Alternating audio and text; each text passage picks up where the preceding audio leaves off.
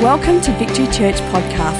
At Victory, we are committed to connecting people to God, His church, and their purpose. For more information, visit victorychurch.net.au. Now prepare your heart to hear a word from God today.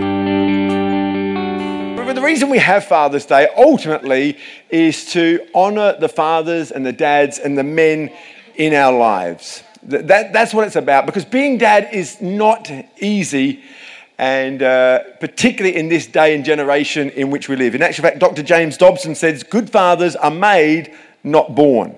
He goes on to say that to be a good father, we need a model and an example of a father that we can pattern ourselves after. And that quote reminds me of a verse in the Bible found in 1 Corinthians chapter 4 verse 15 written by Paul the apostle when he said this he said even though you have thousands of guardians in Christ you do not have many fathers for in Christ Jesus I became your father through the gospel.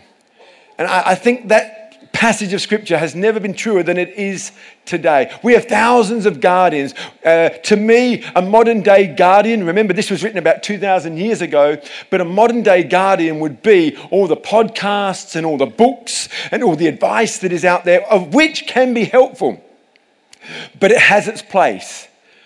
Those guardians, those books, those podcasts must never take the place of a father in your life. And Paul says, I became a father. In other words, it's something that I did, it's based upon the decisions that I made in order to become a father. As, as I say that, though, I realize there's no such thing as a perfect earthly father. We are all flawed. I try my best to be the best dad I can, but gee, I, have made a number of mistakes. In actual fact, one of my kids just this week lined me up and, and uh, you know, came to me and said, Dad, uh, I, I need to apologize to you about something, but before I do that, I just need to know I'm too mad to do that right now.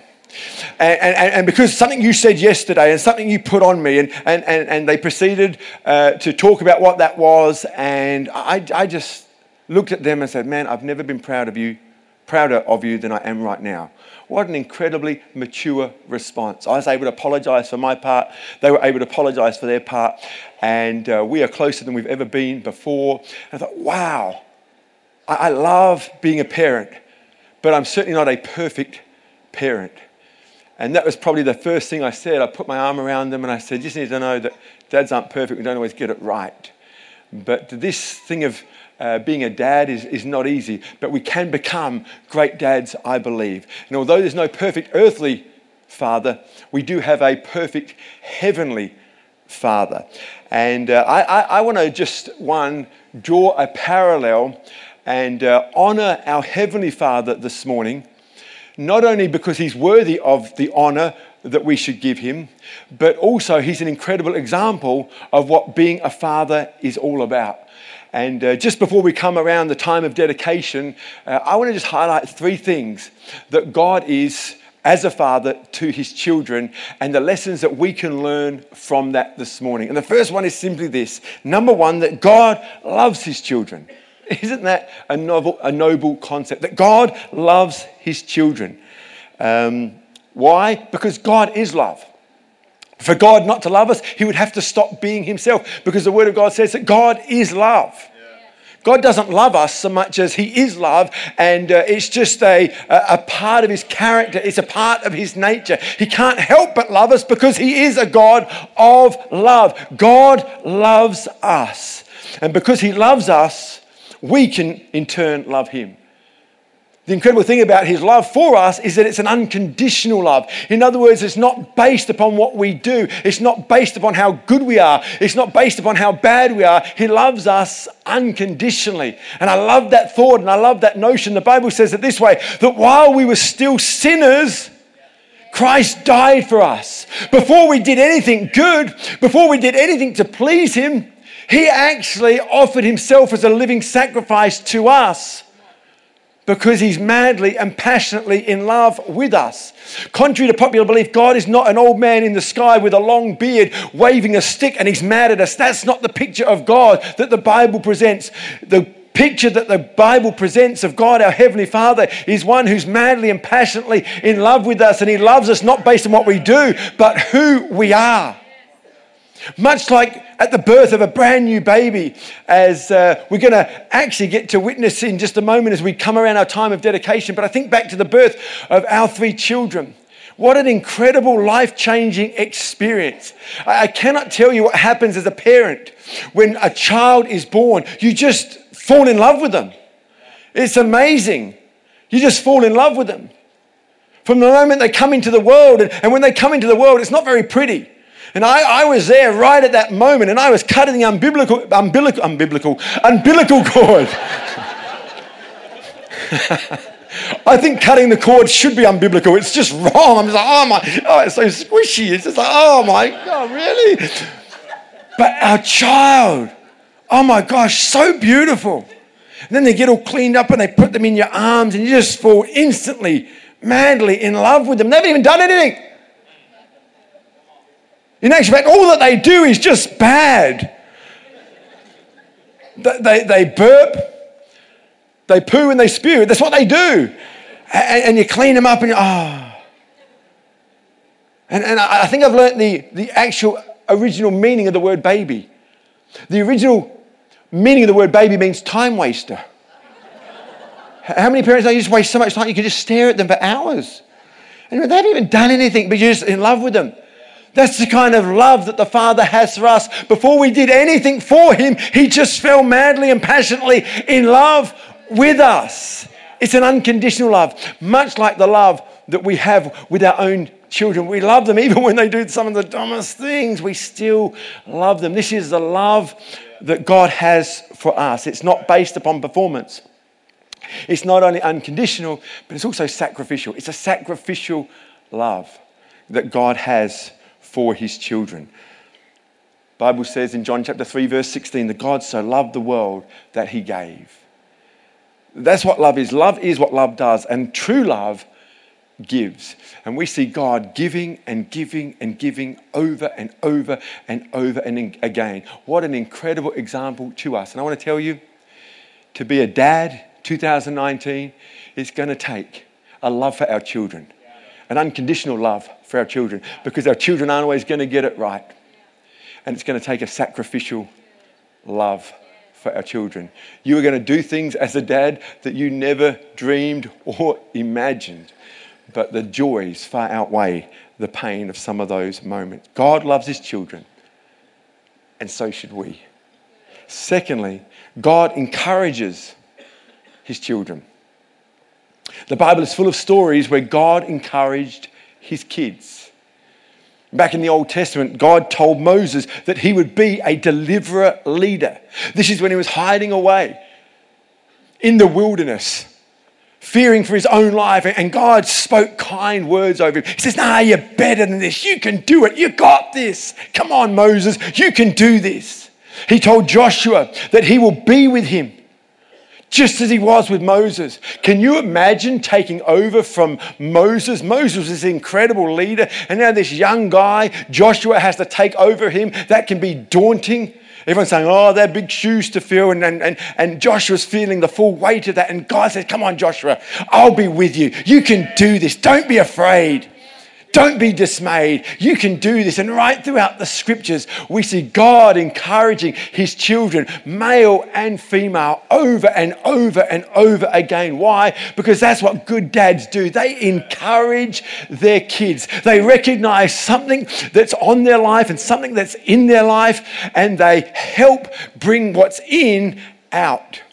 One of the great joys I've had of uh, raising three kids along with my beautiful wife is, is identifying certain gifts and talents within our kids and, and helping them to, to make good, wise decisions. And I think of our oldest daughter, Jordan, who's incredibly discerning. Uh, she's been able to have deeper meaning conversations with me and Kath uh, from a very early age. And she's had wisdom beyond her years. And, and when she was in years 10, 11, and 12, she got a, a liking for psychology. And I thought, man, you know what? I don't believe everyone should be psychologists psychologists.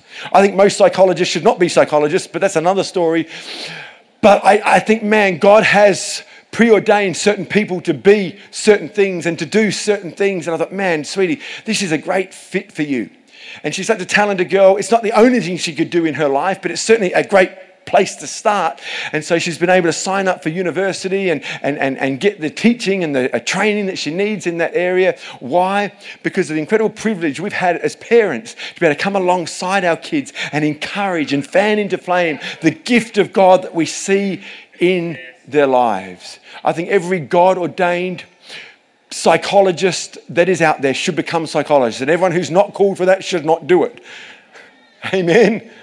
You know what I'm saying? And that's the privilege that we have of parents to be able to be in their world. We encourage with our words, with our presence, and with our assistance. In other words, our words create our worlds. What we say is what we're going to ultimately experience. If you think no one loves you, guess what? To you, it's going to feel like no one loves you. But if you think, you know what, the world's uh, for me, the world is not against me, you're going to live a much bigger, brighter, better life. And your words are going to bring you into your destiny. Words create worlds.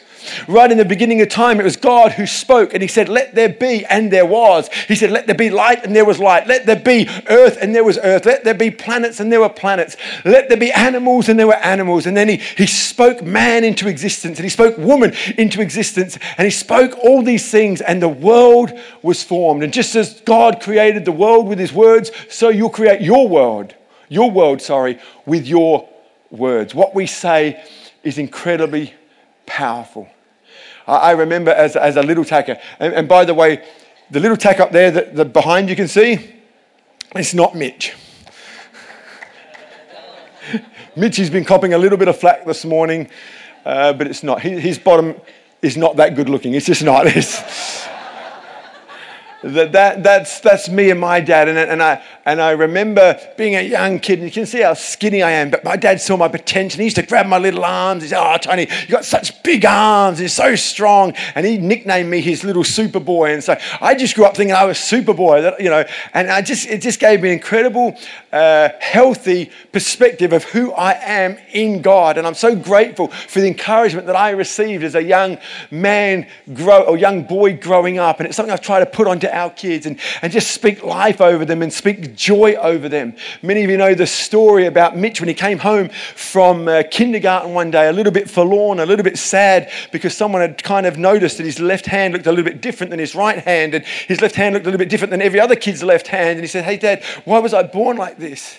And I knew that day was coming, but I just didn't know it was coming that day. And God gave me a stroke of genius as to how to answer him, uh, an answer that I didn't have until that moment. And I just looked at Mitch and I said, Mitch, I don't know. And write this down if you're a parent. If you don't know, don't make something up. Write that down. If you don't know something, don't make something up to make yourself look better than you are. Be honest. Be real. God can work with honesty. And no sooner had I said, I don't know, I got this God drop. I said, but I also don't know why you've got blonde hair. I don't know why you've got piercing blue eyes. I don't know why you're incredibly handsome. I said, Mitch, I don't know if you know this or not. There's a lot of ugly kids out there, but you're not one of them. You're amazing. You're awesome. And he just has walked around ever since. I'm awesome. I'm good looking. Hey, ugly, how you doing? Which is far better than just going on uh, uh, about the problems in our world or the brokenness in our world or the things that aren't quite right in our world. I think we'll always live with a measure of brokenness, but man, we have an opportunity to help people focus on the good and not necessarily the problems. There'll always be problems. Jesus said it this way He said, The poor you'll always have with you. And that would be true of every area of your life. Problems, you'll always have problems. Disappointments, you'll always have them with you. But you know what? Jesus came that we might have life and have it to the full. And we have an opportunity to be that life and to bring that life to people. We were in Queensland just recently, and uh, part of the reason we was up there was to support our youngest daughter in her aerobics competition. Yes, aerobics has made its way back onto the platform again. Long live the 80s, I say. And there we were watching all the things, and I'm kind of in my let's get physical, just kind of living, reliving my childhood. And it's a singing kind of day. And, uh, and, and, there was BJ, and I, I, saw her about to go on, and uh, she didn't know where we were sitting in the uh, crowd, and I could see her. She was just looking. She was just looking. She was just looking. She, she wanted to know that we were there. And, and so I'm standing up here like trying to get her attention. Then she finally caught eyes as to where we were in the crowd. And I just saw her settle. I just saw her settle. I saw a peace come on her. I saw a smile come on her face. guys, that's our privilege that we would not only speak encouraging words over our kids, but that we would be there with them. And God is a God that never leaves you, He never forsakes you. He's always with us. The ministry of presence is such a powerful ministry. It's such an important ministry. Never overlook the time that you get to spend with your kids. And what I would say when you're with your kids, be with your kids. And let me tell you what being with your kids or not being with your kids looks like when you're actually with your kids. This is what not being with your kids looks like when you're actually with your kids, when you're on the phone. Uh huh. Yeah. Yeah. There's got to be moments where we just put our phones down and we just talk and we just enjoy one another's company because God not only loves his kids, but he actually encourages his kids. But you know what else he does? You're not going to like this one as much, but it's just as important. He also disciplines his kids. God loves his children. God encourages his children. And to all the dads out there, I would say, like God, we need to learn to love our kids and encourage our kids. But God also disciplines our kids. And I believe that's something that we should be involved in as well. I read a story recently about parenting, and in this book, it talked about some triplets. And uh, they were three boys that got along really well.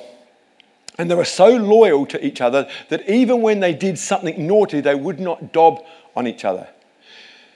And the author asks the particular dad, he says, Well, how do you discipline your children then if you never know who does it? He says, Well, that's real easy.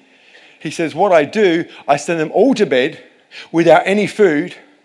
And in the morning, I discipline the one with the black eye.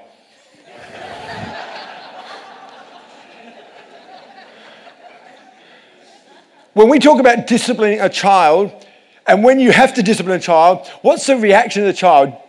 Nine times out of ten, it's you don't love me. We associate discipline with not loving. But the Bible sees it the exact opposite. The Bible says in Hebrews chapter 12, it says, No discipline seems pleasant at the time, but in the end, it produces life. Why? Because the Lord disciplines the ones he loves and he chastises everyone he accepts as a son. When God disciplines us, it's because we're his sons. Have you noticed that? Someone can do something wrong, but because they're not connected to you, because they're not related to you, because you're not responsible for them, you let them, you just, you just, you know, you can be at the shops and you see some kid just playing up, but because he's not your son, you, you don't discipline them. Dis- being disciplined is actually a sign that you have a dad in your life. Can, can we put a positive spin on discipline? The next time you're being disciplined, you can thank me later, parents. But next time you're being disciplined, say, wow, Go to God and say, Thank you, Father, that you've put someone in my life that won't just let me get away with me being me. Because one of the great privileges and joys as the keys come up, we're about to move in a time of dedication in just a moment. But one of the great privileges of being a parent is to help shape their future. The Bible says it this way in Psalms it says, or Proverbs, sorry, train a child in the way that they should go. Which sounds awesome. And it makes it looks great on your fridge. But when you have kids, this is what I learned. They don't always want to go the way they should go. Enter the parents. Enter dad. When your children need to go a certain way, and that certain way they don't want to go, that's where dads come in. And to all the dads out there, I want to say, hold on to your courage. I know we live in a crazy, politically correct world where you're not allowed to do this and you're not allowed to do that, and it's detrimental to the children. But you have a responsibility to train your child in the way that they should go, so that when they are old, they will not depart from it. The Bible still says, spare the rod and spoil the child. We need to make sure that we bring the correct discipline to our children. Now, as I've already mentioned, we've got three kids. And we've disciplined all of them, but not all the same way. You, you need to know what discipline looks like for your children. But every child needs to be disciplined. Why? Because if they're not, they will go their own way. I'm not doing that. I'm not eating that. I'm not having that. I'm not going to say sorry. I, have never met a child. When you say, hey, you need to apologize to your brother, you need to apologize to your Oh, great idea. what a brilliant idea. I was just thinking the same thing. I have never met a child that thinks like that. But that's the way they need to go. You need to go to your sister now and, and apologize. They weren't going there. That's not the way they were going. They were going back to their friends to whinge and complain about their sister. They weren't going to apologize. And we have to train them to go the way they should. No, you're not going to your friends. You should go to your sister and apologize. You should go to your brother and apologize. You should go to your mum and apologize. This is, this is incredible responsibility, joy, and privilege we get to be dads. So good. Three kids, all disciplined, but all disciplined oh so differently. Why? Because they're oh so different. Jordan, our oldest, man, she's strong.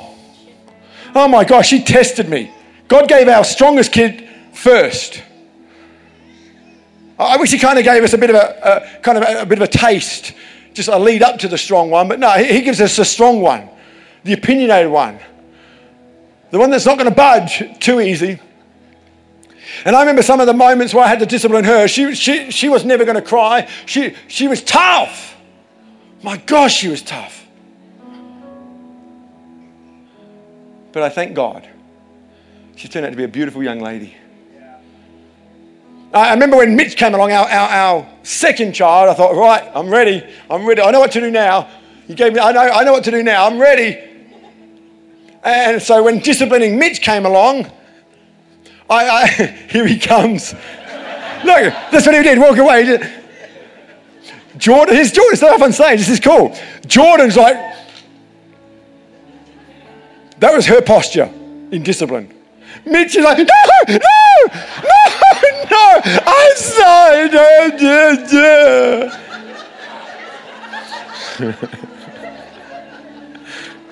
you have a right to defend yourself. Am I right? Yes, yes, I. I was just telling Naomi this on the way up. it's all true. Yeah. and I thought, man, I can't discipline Mitch the way I discipline George. He's just not going to work. I'm going to traumatize the kid.